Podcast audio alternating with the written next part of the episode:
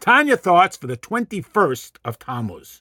A story told to me by the participant, a school teacher in the New York City public schools in the 1970s.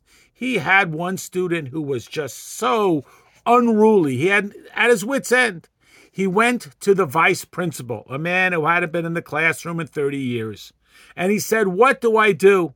And the vice principal echoed the thoughts of that time. Oh, you must listen to the child. Oh, you must understand him. Well, sure enough, the next day when the kid was misbehaving, the teacher called in that principal and he said, Mr. Poindexter, would you show me what we talked about yesterday? Oh, absolutely. He walked up to the student who was still goofing around in the middle of the classroom and slapped him in the face. Everyone was shocked. And the vice principal turned to the teacher and calmly said, Now that you have his attention, you can listen to him. Sometimes we need to slap ourselves in the face and get our attention about how harsh our Averas are. That's what motivates us to change. See how ugly it is, and we won't want it anymore.